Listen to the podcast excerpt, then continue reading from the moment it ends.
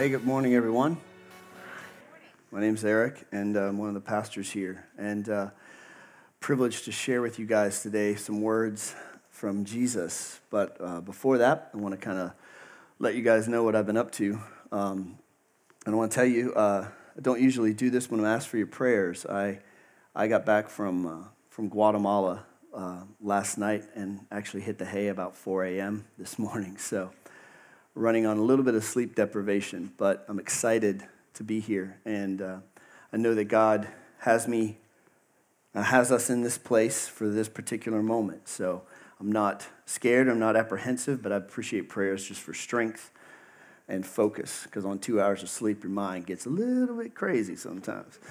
So, um, you know, so uh, as I said, I was in Guatemala. Uh, I try to every year and a half or two years ago, I change, I switch uh, from this set of tools with six strings to, to, to this set of tools. Uh, tool that looks like a shovel. And uh, in case you're wondering, I'm not very good with a shovel. Um, but I go down to Guatemala. I try to go every once every 18 months, once every two years. I got some pictures from this week. It was a really special week. Um, this was uh, one of the work sites we worked on. The, the mother's name was Catarina. She had four beautiful, I think four beautiful children. Um, let's just cycle through these. That's my son Levi um, moving some cinder blocks. That's the before picture, by the way. Afterwards, he wasn't uh, smiling so much. Robin Bateman from our church. Um, this is the family's home. And then right outside it, you can see we're building them. A member of our community, Mike Overstreet, and Zyra was with us, um, just holding the kids. That's one of the one of the children. They were they were beautiful children. Whew. Hard week, but a full week. Um, let's just hold there. Um, actually, next slide, uh, Ramsey, if we can. Um, just is that the last one? Okay.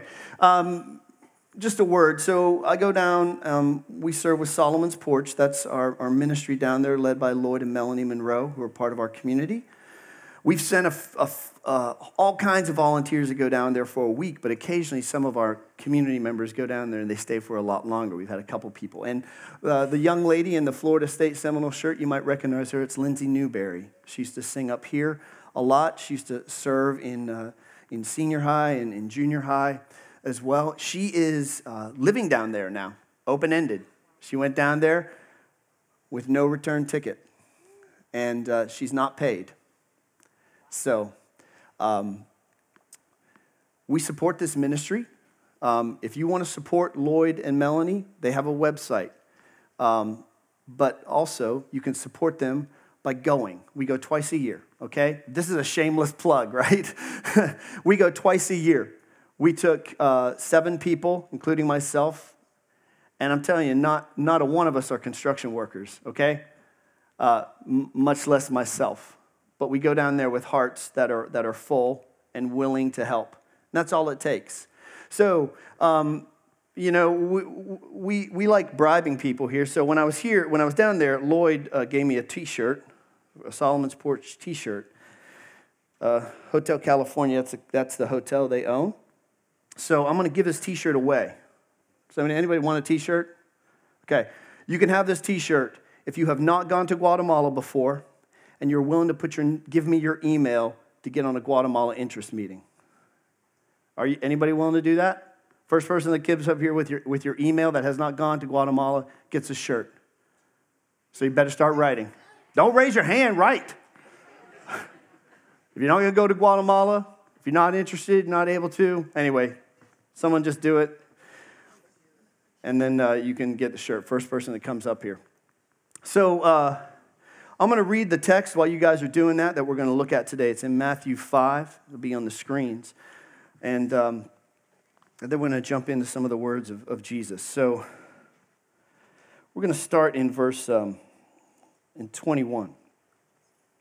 Oh, I'm sorry, not in 21, 27. You have heard the commandment that says, You must not commit adultery, Jesus is saying, but I say, anyone who even looks at a woman with lust, has already committed adultery with her in his heart. In, in his heart. Oh, oh, oh, oh, oh, oh. All right. Hey, I got one more at the 11, so now you guys know. Paul's, Paul's putting his name in anyway. All right. Good job. Another one bites the dust. That's what I like to say. So, uh, he's already committed adultery with her in, in his heart. So, if your eye, even your good eye, causes you to lust, gouge it out, throw it away. It's better for you to lose one part of your body than for your whole body to be thrown into hell. And if your hand, even your stronger hand, causes you to sin, cut it off, throw it away. It's better for you to lose one part of your body than for your whole body to be thrown into hell. And he goes on.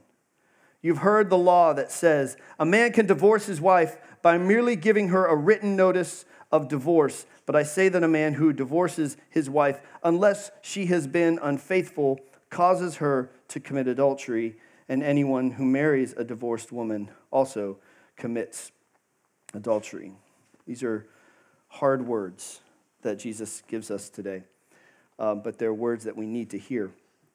So I want to I want to take a, a step back. I, I, listened to Pastor Mark's message on anger. Love that message. Great job. It was awesome. Um, and uh, I want to kind of extend some of his ideas and, and, and, and also uh, put some of my own in, in there. And I want to start with this idea because when I started studying the Sermon on the Mount, a couple things became very important for me to grasp uh, before, before I could really understand the explosiveness of the Sermon on the Mount. And what I want to start with is how sometimes church and, and Christians, sometimes how we get Jesus a little wrong, okay? So sometimes we talk about Jesus as God, right? Jesus was God. He was fully God, fully man, right? And we need this image of Jesus as God. Okay, because Jesus as God is the only thing that can save us. Jesus as God is the only thing that can give us eternal life because only God can do that, right? A human being can't give another human being eternal life. Another human being cannot pay for our sins, cannot forgive everything we've ever done. Just can't. Has to be God. Jesus as God. It's important. But sometimes when we only talk about Jesus as God, when we only talk about the Jesus that forgives our sin, sometimes it gets a little bit separated from real life. Because God is, is so powerful when He's out there and He is uh, forgiving our sins but uh, the question that gets asked is but does it have anything, does he have anything to do with our life, our day to day life? Can he help me now? Can he give me wisdom now? Or is he just God? Is he just there to get me into heaven? Okay? If you only think about Jesus as God, you get a God sometimes that, that doesn't deal with the, the blood and guts and the muck and mire of your everyday life. But sometimes we, we, we err to the other side. And we can talk about Jesus as man and teacher. And again, this image of Jesus is critical, okay? Because this Jesus, fully God, fully man, he knows what it's like to live in this body. He knows what it's like to wake up tired. He knows what it's like to hunger. He knows what it's like to be encased in human frailty. Everything that you've experienced, the Bible says, Jesus has experienced. We need this Jesus because he tells us, I know the way your world works. I can guarantee you that, that as crazy as the people in your workplace are, they were just as crazy 2,000 years ago in Jesus' time. Okay? That passive aggressive person that works down the cube from you, there was a passive aggressive person right down the street in villages in Nazareth and Galilee. This Jesus knows our life. We need this Jesus, but we can't have just this Jesus because we need the Jesus that can forgive our sins. What we need and what we need to always keep in tension and in balance is the fact that Jesus is both. And when we look at both and we, we focus in on this, this narrow overlap it's actually not a narrow overlap because it's both at once, but it, it's a Venn diagram, or so, so bear with me. We need to remember that Jesus is both of these things. So when we think about this Jesus that knows how the world works, it's really cool because that means God knows how the world works. And if He's going to tell us how to live, we should probably listen. Instead of listening to your, your Uncle Joe who has lived a lot and he's going to tell you, hey, I'm going to tell you the way the world works. You know, Uncle Joe, I appreciate your life experience, but I'd rather learn from Jesus. because he has a little bit more experience being the creator of the universe than any of my crazy relatives. So when we look at the Sermon on the Mount, we have to realize that Jesus is telling us this is the way the world works. This is the way the world can work, but he's telling us that as God. And when I wrap my head around that, that God just wasn't there to get me into heaven, but he wanted to tell me how to live my life and the type of life that is possible. And I cleared the deck and I said, I got to figure this thing out. And so a few weeks ago, when we started this series, I, I said, uh, Pastor Mark invited me to give a few words about, about the series. And I said that what was at stake in this series was that Jesus was telling us how to live the good life. That what's at stake in the Sermon on the Mount is what is the good life and who defines the good life. Do we define the good life by our, our ideas about morality and about what's right and what's good? Or does Jesus define what the good life is? Now, if you were a Jew, as Jesus was, the way you define the good life was by using three major things. You use the Torah, the first five books of the Bible, or the law, the instruction. And you looked at it and you said, Man, there's commandments. I should live my life by them because this is how the good life is achieved.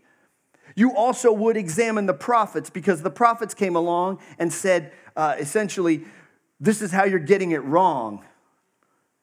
This is what you're not doing. This is the heart of the law that you're missing. So, all those prophets Isaiah, Jeremiah, Ezekiel, uh, Micah, Amos, on and on and on they come up, they show up periodically in Israel's history and in our history too, and they go, You're missing the point. Okay? And so you would look at that and you would go, Oh, I need to remember the heart of everything. And then last, lastly, you would look at uh, th- something called the books of wisdom, wisdom in general which isn't just like a, a good catchphrase like don't eat yellow snow. It's like, it's like how, when I look around me and I see the world around me, how do I live a life that's pointed Godward? So it's these three things that are working together. You look at the law, you read the prophets, and then you wake up and you look around and you read other people that have looked around, like Proverbs, and you go, man, this is what people say. This is how they do life people who are pointing their lives towards God. Now, what's interesting about Jesus is that he shows up and he embodies and fulfills and explodes all three of these things. Because he says, you know, I have come to fulfill the law. Everything that you wanted to know about Torah, about instruction, watch me and I'll do it.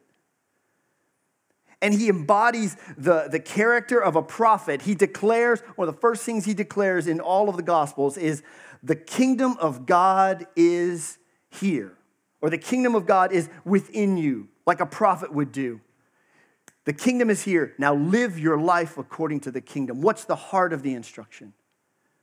And then what he is doing over and over again in the Sermon on the Mount is he's basically going to say, Look at the life around you. Look at how the world works around you. Here's what's right and here's what's wrong with it. And so he is showing up essentially saying, I'm going to show you how to live the good life by embodying the three things that matter most to a Jew Torah, prophets, wisdom. And we should take notice, and they should take notice. So, before we uh, really jump into the text, I want to I wanna bring out one more thing that Jesus is doing here. Because um, Pastor Mark uh, hinted at this last week, and, and I'm going to hint at it again. To actually, I'm not going to hint at it. I'm going to tell you. The Sermon on the Mount is not just about good behavior, because over and over again, Jesus says, you know, you can get the behavior right, but Jesus is interested in what's going on in your heart. That is a high bar to set. Jesus is like, don't just not call somebody an idiot, but get rid of anger. Get rid of it. He takes it to a whole new level. And, and I, I want to show you uh, what, where he's going. And I think one of the things that's a backdrop to, to what's going on, what God is doing through Jesus, through the sermon. Uh, and you can find it in one of the prophets Jeremiah 31. This is a beautiful passage of scripture, and it's so critical. And shameless plug again, if you come on Wednesday night, you're going to hear the scripture again in the, in the context of the story of God. Jeremiah 31 31 says this The day is coming, says the Lord, when I will make a new covenant with the people of Israel and Judah. This covenant will not be like the one I made with their ancestors when I took them by the hand and brought them out of the land of Egypt. They broke that covenant, though I loved them as a husband loves his wife. But this is the new covenant I will make with the people of Israel on that day, says the Lord. I will put my instructions deep within them, and I will write them where? On their hearts. Okay? The Sermon on the Mount is not just about good behavior. It's about getting the law of God written on your heart, which is altogether a more challenging teaching because we can fake our way through being right, but you can't fake a bad heart. So, back to Matthew. First section. There's two little sections that, uh, that we're just going to look at here. Um, first one, you've heard the commandment that says you must not commit adultery. But I say, anyone who even looks at a woman with lust has already committed adultery with her in his where? Heart. So if your eye, even your good eye, causes you to lust, gouge it out and throw it away. It's better for you to lose one part of your body than for your whole body to be thrown into hell. And if your hand, even your stronger hand, causes you to sin, cut it off and throw it away. It's better for you to lose one part of your body than for your whole body to be thrown into hell.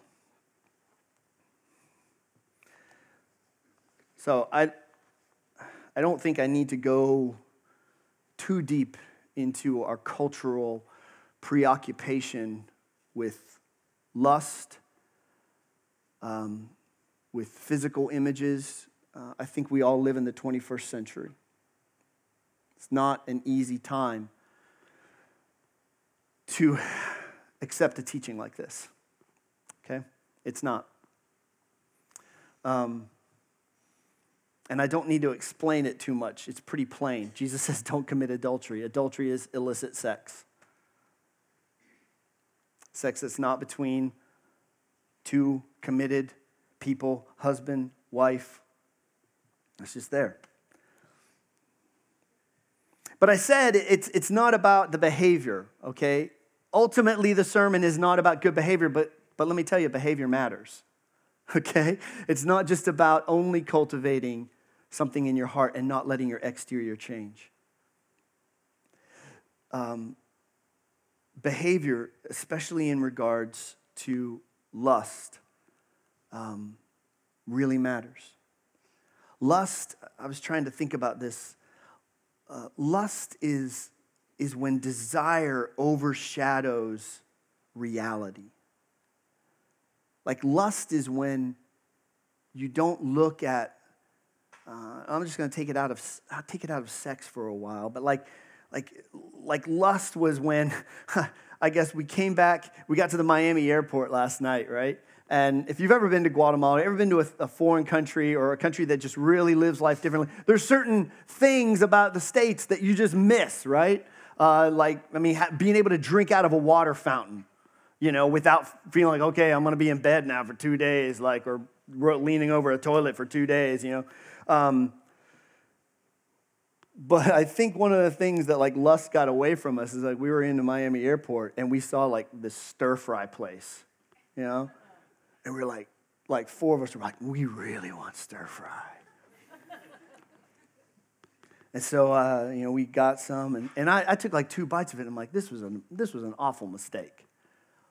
I did not want stir fry, but there was a desire in my that was just like, I, I want something in my body that I haven't had for a while, and the food is not good. The food's not good for me, but the desire for it uh, consuming. And the, immediately I took like two bites and I looked at my traveling companions. I was like, this was a mistake. because I really didn't like stir fry, but I got consumed with the desire for it because of just some preoccupation I have with. That's kind of what lust is. Lust is when you look at a person and you don't look at them with commitment in your heart. You look at them with consumption in your heart. How can I consume this person physically?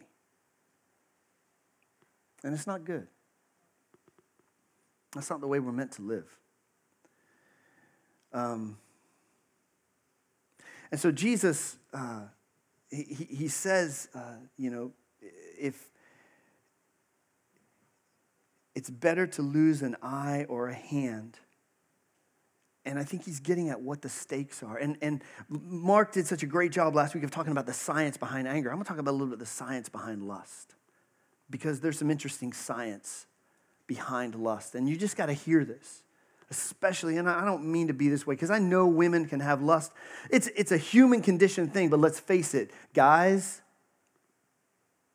there's not a one of us that shouldn't have a right eye cut off or a right eye gashed out if we took Jesus' words literally. Amen? So, in our bodies, when we are engaged in the physical act of, cons- uh, of consummating our lust, dopamine gets released in our brain. That's what makes us feel good. That's what makes us, it's almost like a drug rush, okay?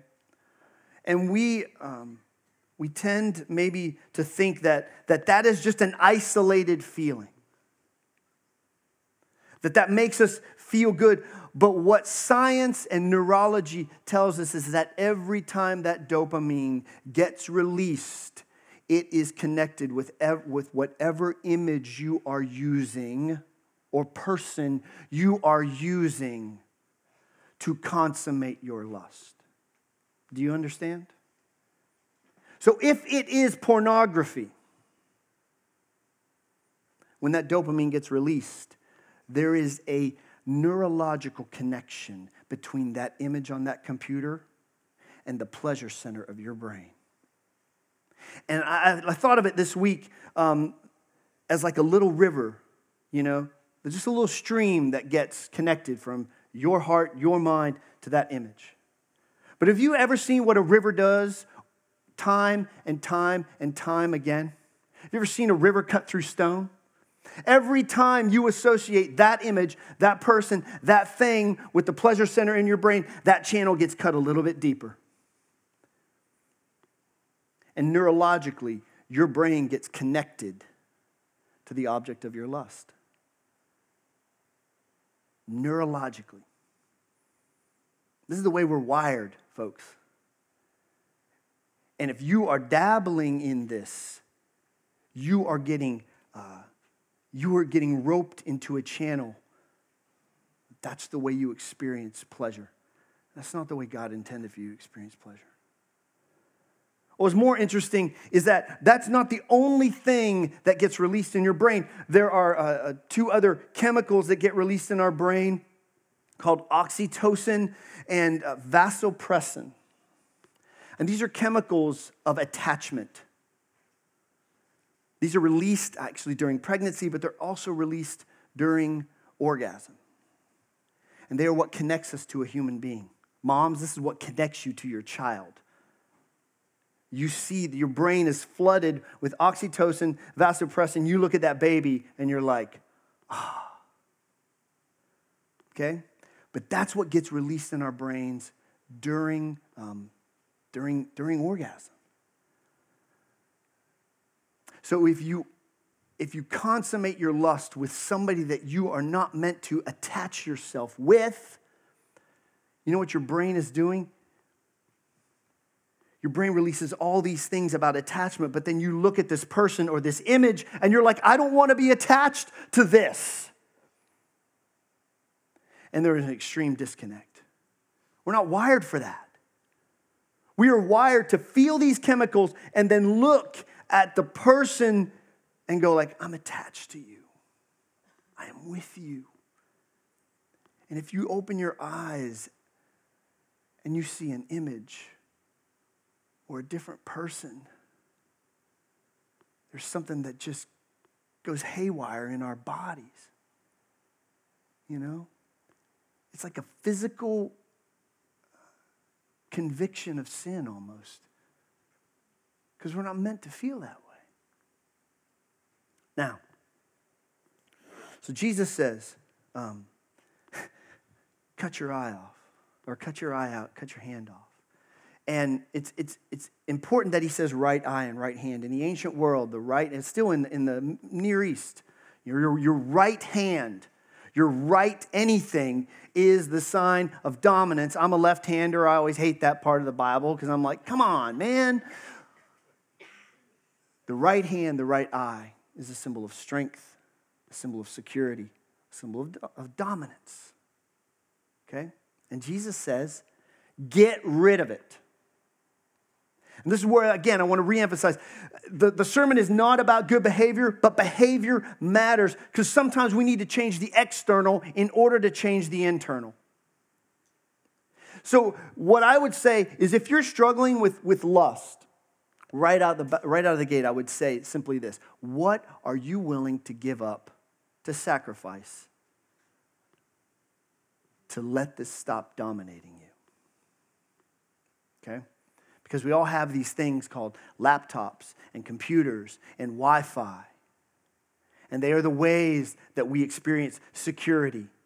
They are the ways that we get our work done. They are important things to us, but for a lot of us who struggle with lust, they are the instruments and the tools that feed it.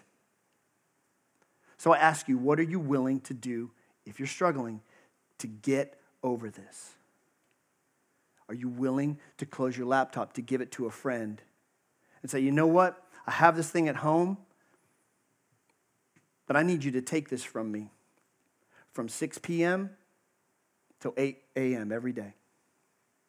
And you go, oh man, Pastor Eric, that's so inconvenient. Well, try cutting off your right hand. For some of us, hear me, we need to get way past the language of what's convenient. Because for some of us, that channel of dopamine is so deep. And it's hard for us to admit that we can't stop.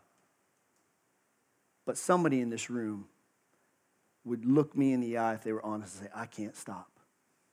I'm way past the language of convenience. So, what are you willing to give up to get this right in your life? Not that it's about behavior, but to start the process of freeing yourself. For some of us, it's not a physical tool. For some of us, it's not a laptop or a tablet. For some of us, it's our pride.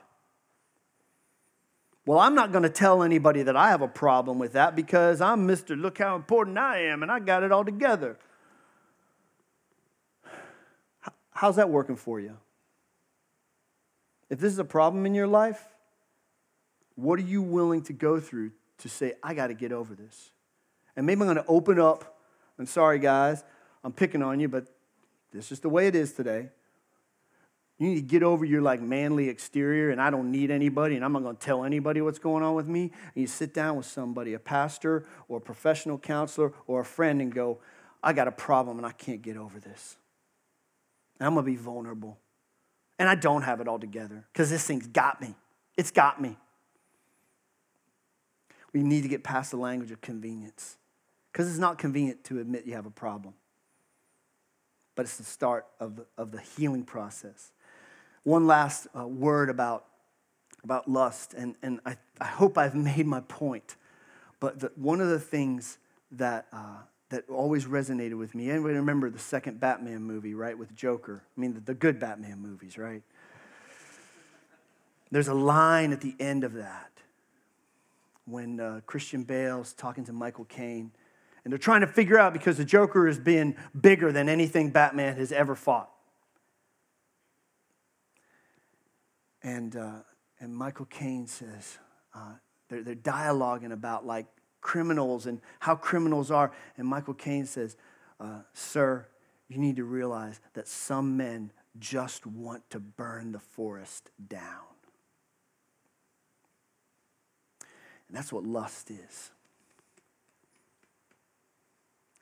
If you're struggling with it, let me tell you something. It wants nothing but to burn you up. It doesn't have your good in mind. It wants to kill you. And you need to realize it. And you need to get real inconvenient and start healing. It just wants to burn the forest down. It's not something to play with. So Jesus moves on then to, uh, to divorce, which is much easier. Really? Jesus? So before we talk about divorce, uh, I want to just give you a context, a little, little context here. Um, so the Pharisees, you know, we read about the Pharisees in the gospel, and, and the Pharisees are the, the main religious advocates of the day. And largely they can be divided into two camps uh, conservative Pharisees and liberal Pharisees. And they were led uh, in this age, really typically by two, two rabbis Rabbi Hillel and Rabbi Shammai. And Rabbi Shammai and his followers were very conservative, man. They were like, this is what the law says, this is the way we live. No foreigners, no budging, nothing. Okay, this is the way they lived their life. Um, and then Rabbi Hillel and his followers were a little bit more open to possibility. They said, man, they were a little bit willing to go, we don't really know what God is doing. Maybe God is doing something new. In fact, in the book of Acts, you encounter some of these rabbis and their approaches. And one of the approaches that typifies Hillel's followers is when the disciples are, are before the religious leaders, very Hillelite thing that is said is they said, hey, maybe God is in this new movement of believers. Let's see what happens. If God's not in it, it's going to fail. If God's is in it, you're not going to stand against it. That's a very typical Hillel thing to say. Um, and we think, which is kind of weird, we think Paul claims that he's a follower of Hillel, but he acts an awful lot like a follower of Shammai. But that's another thing. This is just the way these guys interpreted the law. You had conservatives, you had liberals. Isn't that funny? Even back then. So, Jesus shows up and he says, You have heard the law that says a man can divorce his wife by merely giving her a written notice of divorce. But I say that a man who divorces his wife, unless she has been unfaithful, causes her to commit adultery, and anyone who marries a divorced woman also commits adultery. These are the types of issues that the Pharisees would debate. How can you divorce a woman? Okay? This is really interesting because a lot of us, I'm, I'm put myself in this camp, we like to think of Jesus as this really uh, progressive rabbi kind of a granola type, wore like Birkenstocks, and was like, cool, man, it's all good, man. And, um, and we think, like to think of him as a, a progressive, forward thinking rabbi. In a lot of ways, he really was. Because he was like, hey, I'll eat with sinners, bring them on. You know, a conservative rabbi would be like, I don't know about that. But Jesus is like, bring them on. But in this case, Jesus is not progressive. Jesus is about as conservative as you can get. And he's like, uh, because if you looked at some of the rabbinical writings, they would, they would say, yeah, uh, you can divorce, a man can divorce a wife if, if she makes his breakfast wrong. There's actually rabbinical writings that said if a man essentially is unpleased with his woman. Now, that was a, that was a liberal approach to the law.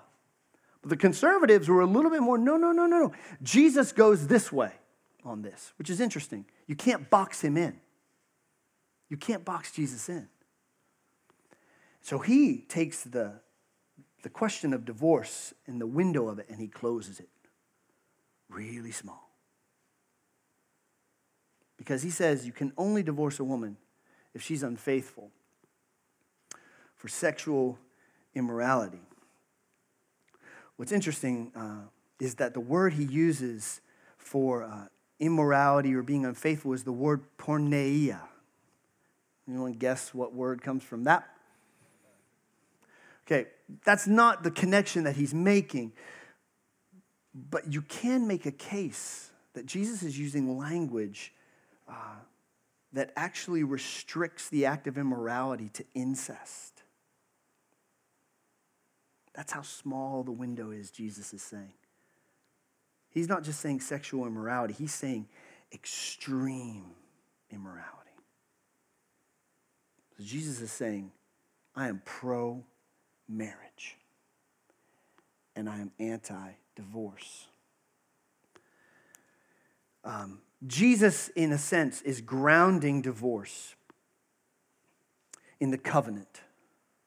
God is a covenant God. We even we sing about it all the time. The covenant comes from the story of Abraham and God in Genesis 12 and 15. And one of my favorite theologians says that one way to understand the covenant between God and Abraham is to understand it in terms of three words with, for, and unto. That when God makes a covenant with Abraham, God promises three things. He says, I will be with you forever. I will be with you. I will not desert you. God says, I will be for you. I am on your side always. And then he says, I am with and for you unto salvation. So, in other words, it's not just with and for so we can hang out and watch Netflix all night and like catch up on all the cool shows. It is a point. There is a point to us being together. There is a point to me being for you, and it is for salvation. And Jesus essentially says, This is what marriage should be about.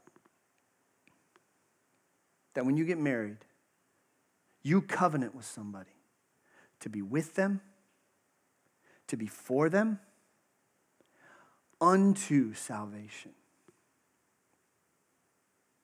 Now, are there times when this breaks down? Yes. And I have family members uh, in my world that I could tell you have, got, have gotten lovingly divorced. But in this text, and maybe uh, for those of you who are married, or maybe those who are contemplating marriage, I want to just tell you what you're getting into. Okay, Jesus is saying marriage is a covenant. And when you sit down with somebody you're married to, you look at them and you say, I am with you. I am for you. I'm on your side. And I'm on your side and with you for your salvation, for your goodness, for your relationship with God. That's what things look like. Um, I was trying to think, you know, so we, these are two really hard topics, and, and I was trying to figure out what connects them. And one of the ways you could say they're connected is that you're, you're, talking about men and women and relationships um, and ways that human beings can misuse each other. Lust is a way that I stop looking at you as a human being and I look at you as an object, a tool to satisfy my needs. Lust dehumanizes people, it objectifies them. And marriage, especially in this world, marriage made a woman vulnerable. Just look at that language. If you divorce a woman, you know, it's possible that you make her into an adulteress. So, in a way, it dehumanizes a woman and if you take the liberal approach, it dehumanizes simply so a guy can get a better breakfast made or something like that. So what I started thinking of is, you know, we started this off and I said, you know, I traded, I traded uh, tools, this tool, this guitar tool for this tool. Um, but you know, people, human beings aren't tools. We're not. So when you employ lust, when you allow lust to take root in your brain, you'll start looking at other human beings as tools to satisfy your desire. Sometimes you have to be honest, and if you're contemplating, I would say, maybe you know people who are contemplating divorce from a, from a place of greed.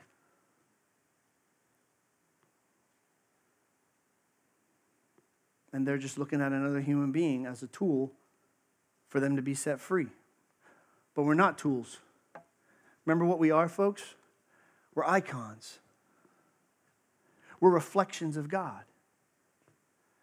And so Jesus is saying in this part of the sermon any activity that reduces an icon, an image bearer, to a tool, you better run away because that's not the way we're meant to live. Humans, every person you look at is an image bearer of God. And anything that detracts from that idea is not what God's heart is. I don't know how to, uh, I don't have funny Pinterest pictures of to show you after a message like this. But here's what I'm going to challenge you to do. If you're struggling with lust, men, man or woman, you got to get help. Could just be talking to a friend, but for some of us, that channel is pretty deep. And you got to you got to raise a white flag. I surrender. I surrender. Get inconvenient. For those of you who are married or, or, or, or contemplating marriage, um, recognize the covenant that you're in. Also, understanding that things happen. Um, but I'm going to pray. Um, yeah, I'm going to pray.